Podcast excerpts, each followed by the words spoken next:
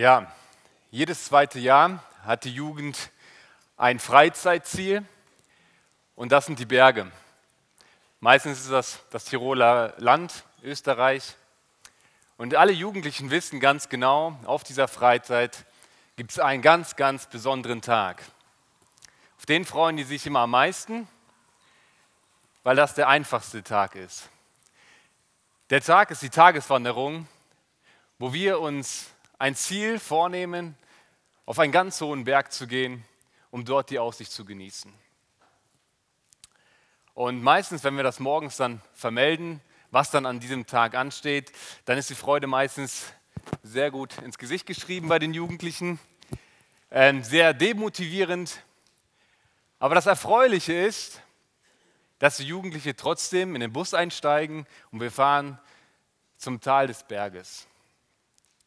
Und was dann passiert, beeindruckt mich immer sehr zutiefst. Die Jugendlichen, auch wenn sie wenig Bock haben, gehen ist nicht so ihr Hobby, gehen sie trotzdem auf diesen Weg, auf diesen Weg in Richtung Ziel Bergspitze. Der Weg ist anstrengend, viele Jugendliche sind müde, die keuchen und fragen, boah, wann sind wir endlich da und können nicht mehr. Aber sie gehen trotzdem weiter. Letztes Jahr hatte ich dann eine sehr, sehr interessante Begebenheit dann auch erleben dürfen. Und zwar sind wir schon fast am Ziel angekommen. Viele Jugendliche konnten nicht mehr, aber da fehlte nur noch so ein bisschen zum Bergspitze. Und das war der schwierigste Weg, weil er war nicht nur steil, sondern er war links kompletten Abhang und rechts kompletten Abhang. Und das war sehr gefährlich.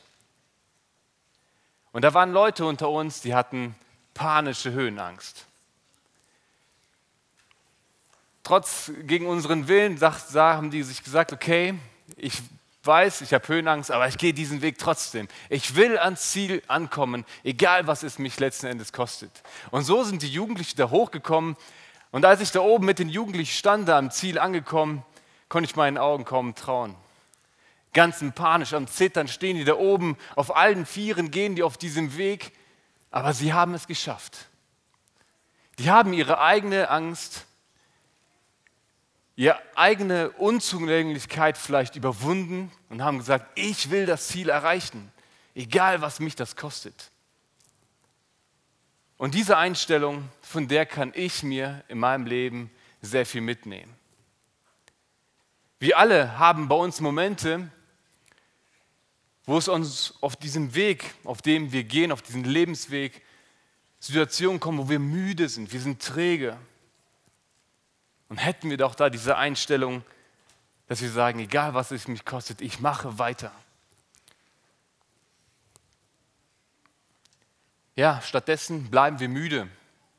Und was ist das Resultat dieser Müdigkeit, dieser Trägheit, die wir haben? Ganz einfach. Wir verlieren das Ziel aus den Augen.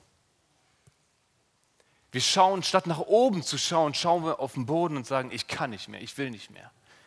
Das passiert eine Zeit lang und irgendwann weiß ich auch gar nicht mehr, wohin ich wollte eigentlich.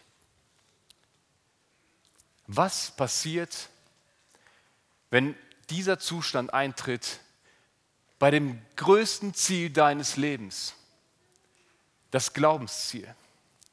Was passiert, wenn du das Glaubensziel aus den Augen verlierst?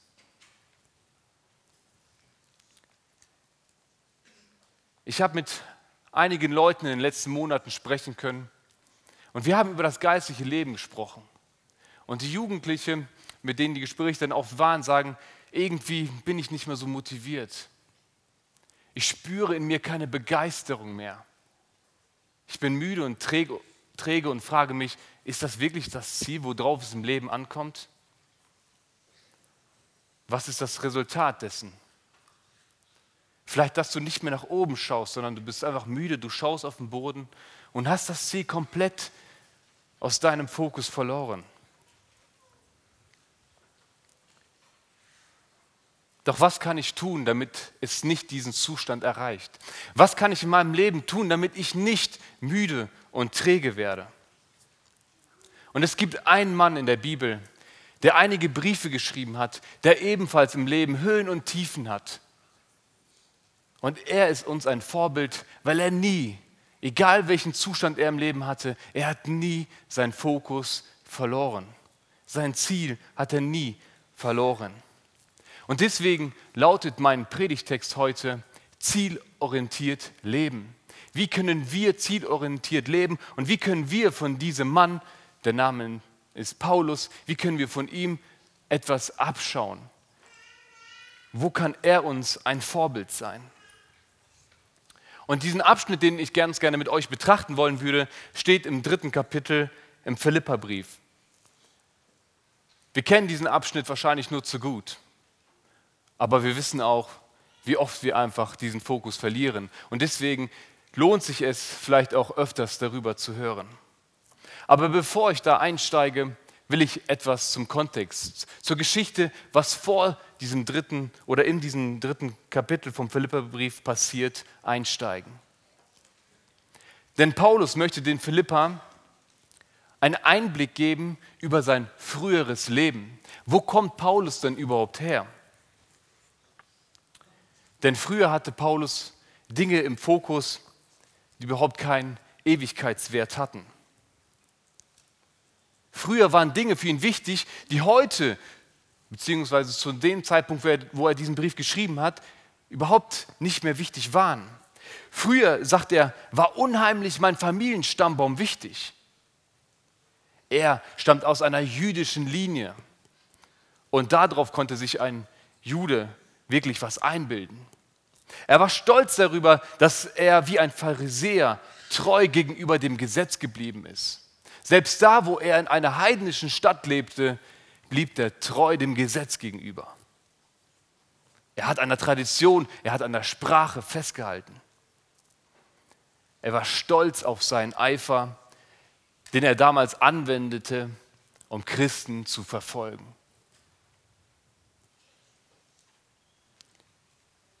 Doch eines Tages begegnet Paulus Jesus. Paulus ist auf dem Weg nach Damaskus, um Christen zu verfolgen. Und auf diesem Weg nach Damaskus begegnet er Jesus. Und dieser Zeitpunkt ist der Wendepunkt in seinem Leben. Jesus öffnet ihm die Augen und sagt, Paulus, da wo du nur nachgeeifert bist, die Ziele, die du nachgejagt bist, sie werten dein geistliches Konto überhaupt nicht auf die sind in Wirklichkeit wertlos. Und ich verdamme sogar oder verfluche solche Ziele. Und wie Schuppen von den Augen fällt es Paulus und er begreift eigentlich, was er damals getan hat. Jesus öffnet ihm die Augen. Und dann kommt Paulus zu diesem Entschluss, das, was ich früher nachgejagt bin, das erachte ich heute als Dreck. Das ist nichts mehr wert. Und heute will ich mich nach einem neuen Ziel ausrichten. Was mir früher Gewinn war, erachte ich heute als Schaden. Warum? Um Christus willen. Weil seine damaligen Ziele ihn kein Stück näher zu Gott gebracht haben. Jesus öffnet Paulus die Augen, dass er selber aufgrund seiner Werke vor Gott niemals gerecht werden würde. Niemals sondern er wird nur vor Gott gerecht. Durch Christus allein und auf seinen Glauben an Christus. Und mit dieser Erkenntnis steigen wir jetzt in diesen Predigtext ein. Und lass uns mal schauen, was Paulus uns hier weitergibt, was wir persönlich für unser Leben heute anwenden können. Vielleicht könnte man die Verse einblenden. Philippa 3, 12 bis 16. Nicht, dass ich es schon erlangt hätte oder schon vollendet wäre. Ich jage aber danach, dass ich das auch ergreife, wofür ich von Christus ergriffen worden bin. Brüder, ich halte mich selbst nicht dafür, dass ich es ergriffen habe. Eines aber tue ich. Ich vergesse, was da hinten ist und strecke mich nach dem aus, was vor mir liegt.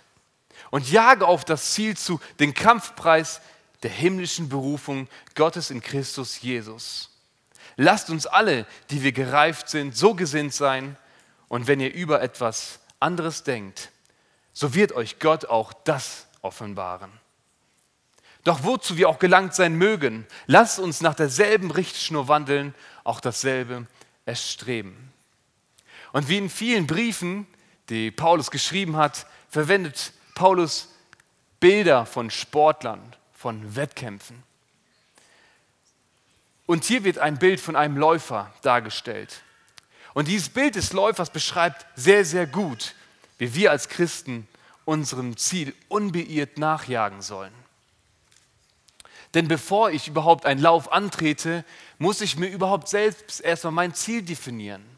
Wohin will ich überhaupt laufen? Und wenn mein Ziel fest definiert ist, und für Paulus war es, Jesus Christus ähnlicher zu werden, ja, dann kann ich auch meinen Lauf starten. Dann kann ich nachjagen meinem Ziel. Ja, Paulus stellt sich die Frage, was war das Ziel? Und wir lesen das jetzt nicht in diesem Abschnitt, aber vielleicht könnte man den zehnten Vers, der kurz zuvor steht, nochmal einblenden, denn dort fasst Paulus das Ziel zusammen. Um ihn zu erkennen und die Kraft seiner Auferstehung und die Gemeinschaft seiner Leiden, indem ich seinem Tod gleichförmig werde. Ihn zu erkennen in der Kraft.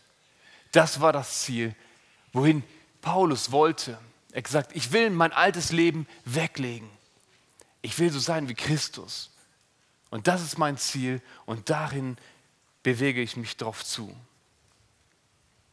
Doch obwohl sich der große Apostel seiner Zielverfolgung mit vollem Einsatz hingab, um es zu ergreifen, hat er das Ziel noch nicht erreicht, wie es in dem Vers 12 geschrieben steht. Er sagt hier, nicht, dass ich es schon erlangt hätte. Ich habe das noch nicht erreicht. Ich habe es auch noch nicht vollendet. Ich befinde mich noch auf diesem Lauf. Und er jagt nach, dass er es einfach ergreife. Auch wenn das Ziel unerreicht war, hatte Paulus das Ziel fest vor Augen. Und das Ziel und diese Einstellung brachte eine Eigenschaft hervor. Die Eigenschaft, das Jagen. Wenn wir in der Tierwelt betrachten, wie Löwen einfach in der Wildnis nach ihrer Beute jagen, dann sehen die nicht nach links, sehen die nicht nach rechts, sondern die haben nur ihre Beute vor Augen und die jagen auf dieses eine zu und die hören nicht auf zu jagen, bis diese Beute gepackt ist. Und diesen Begriff verwendet Paulus hier, um seine Einstellung zu beschreiben. Ich jage danach. Ich schaue nicht nach links, ich schaue nicht nach rechts. Mein Ziel vor Augen.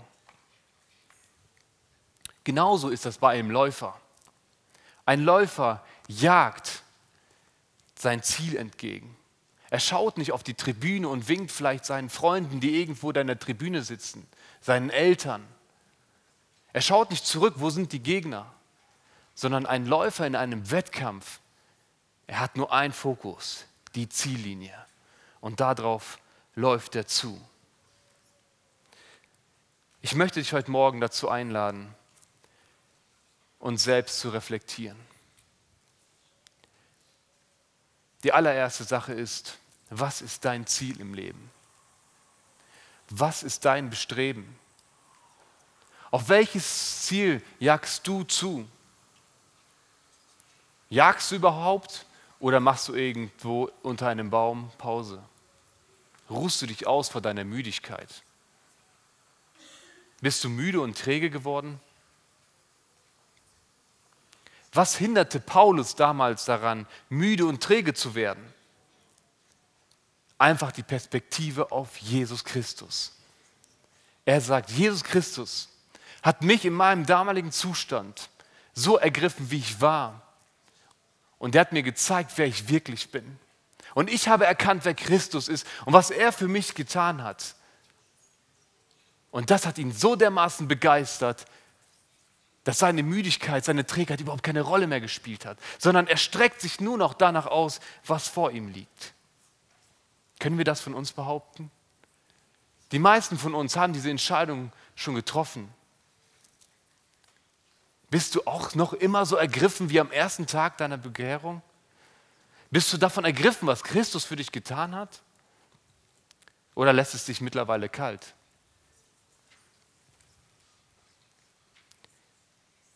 Wenn der Gedanke an Christus dich nicht mehr begeistert, kann es dann sein, dass du den Blick auf den Boden fokussiert hast und nicht mehr auf dein Ziel? Richte deinen Blick nach vorne.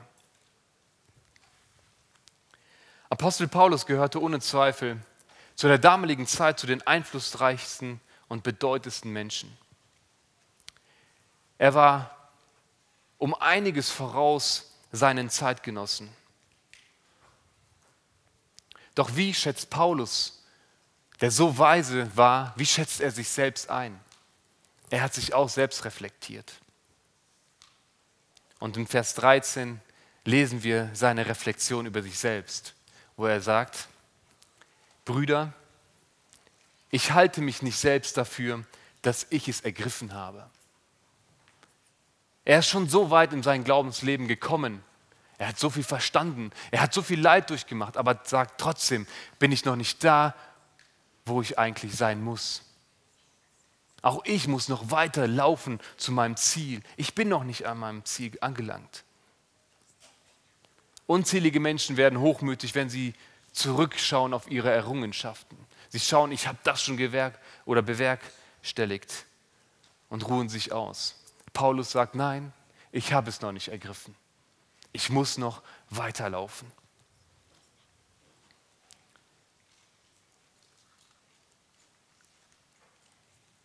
Der nächste Punkt ist, warum Paulus nicht müde und träge wird, ist seine Haltung. Und das lesen wir dann im zweiten Teil von diesem 13. Vers, wo steht, eines aber tue ich. Da steht nicht, ich tue dies und das und das und zusätzlich laufe ich, um Christus ähnlicher zu werden. Nein, das steht da nicht. Er schreibt, eines tue ich. Was ist bei uns der Fokus? Ich selber erwäsche mich so oft dabei, wo ich sage, ich möchte mit meiner Familie weiterkommen. Ich möchte ein Eigenheim. Da liegt mein Fokus drauf. Ich möchte in der Karriere weiterkommen. Ja, natürlich, ich will auch in der Gemeinde und im Glaubenleben weiterkommen. Aber ihr merkt schon, das sind drei Dinge. Zwei Dinge zu viel. Paulus kümmert sich nicht um andere Ziele. Er sagt, ich habe ein Ziel, eines tue ich. Nicht mehrere Sachen gleichzeitig. Wenn ein Wettläufer im Lauf ist, sagt er nicht, ich will nicht den Weg laufen und zeitgleich irgendwie noch meine privaten Sachen nachgehen. Er sagt, ich will laufen. Ich kann nur laufen. Nur dann erreiche ich das Ziel. Das Geheimnis von Wachstum ist in dem einen. Es ist nicht einfach in unserer Multikulti-Gesellschaft. Heute können wir alle Sachen gleichzeitig tun. Aber Ablenkung ist eine große Gefahr für unseren Lauf des Lebens.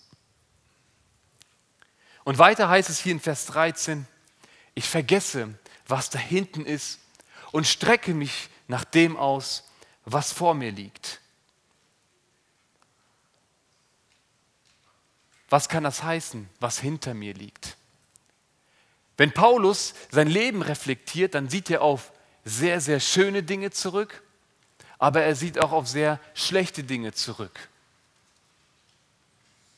Und manchmal sitzen wir auch da und sagen, hey, damals, gucken, was ich alles Tolles gemacht habe. Ich habe das schon erreicht und ich habe das erreicht. Ey, das ist doch ein Grund genug, um jetzt einfach mal Pause zu machen, oder? Paulus sagt, ich schaue nicht, was hinter mir ist.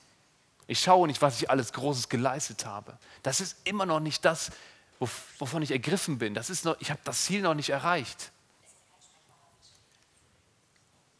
Ebenso ist das mit negativen Dingen, die bei uns im Leben passiert sind.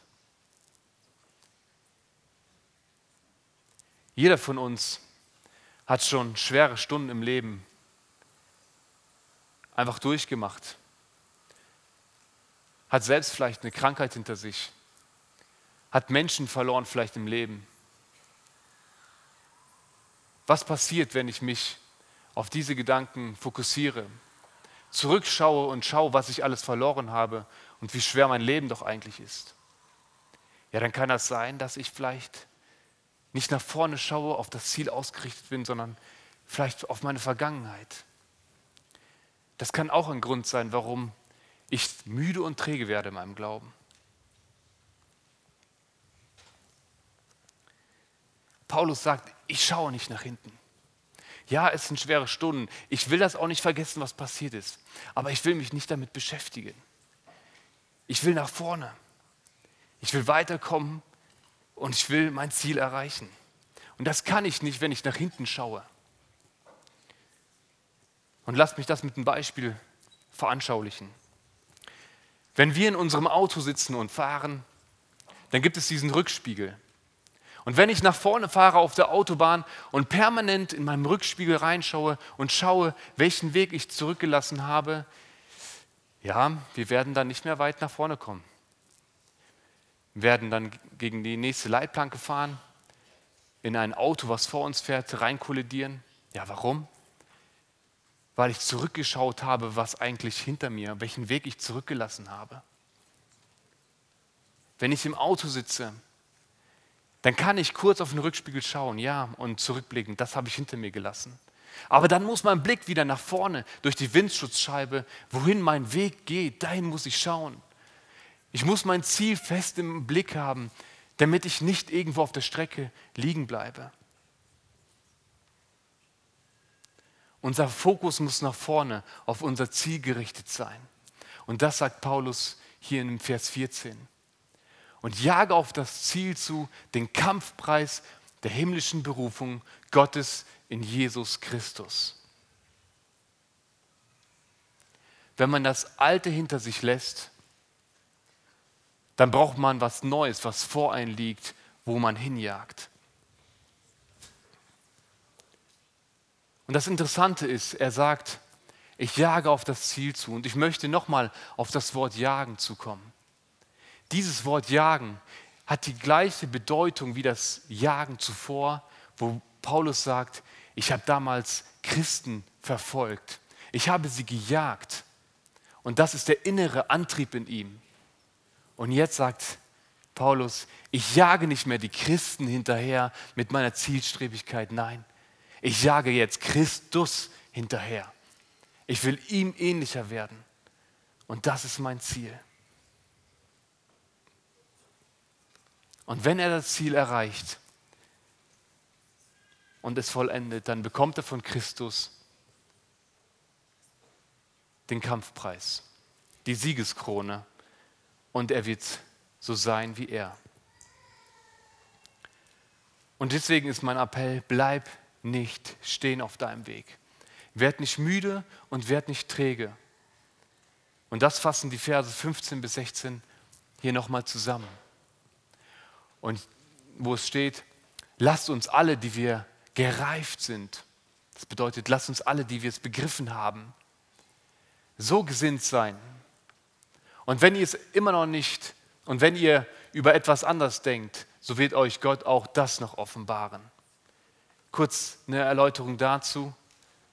Was meint Paulus hier, wenn er sagt, und wenn ihr über etwas anderes denkt, so wird es euch auch, auch auch Gott euch das noch offenbaren. Das bedeutet hier, wenn ihr die Botschaft noch nicht begriffen habt von Christus, so ist die Bitte an Gott, dass er euch das auch noch offenbare. Damit du, wenn du die Augen heute noch geschlossen hast, dein Ziel irgendwo unten gerichtet hast, auf dem Boden, dass er noch bei dir die Augen öffnet, damit du wieder das Ziel siehst. Und Vers 16 geht es dann weiter. Doch wozu wir auch gelangt sein mögen, was wir auch in unserem Leben erreicht haben. Lass uns nach derselben Richtschnur wandeln und dasselbe erstreben. Mit anderen Worten, lasst uns nicht auf dem ausruhen, was wir erreicht haben, sondern lasst wirklich weiterkämpfen dem Ziel entgegen.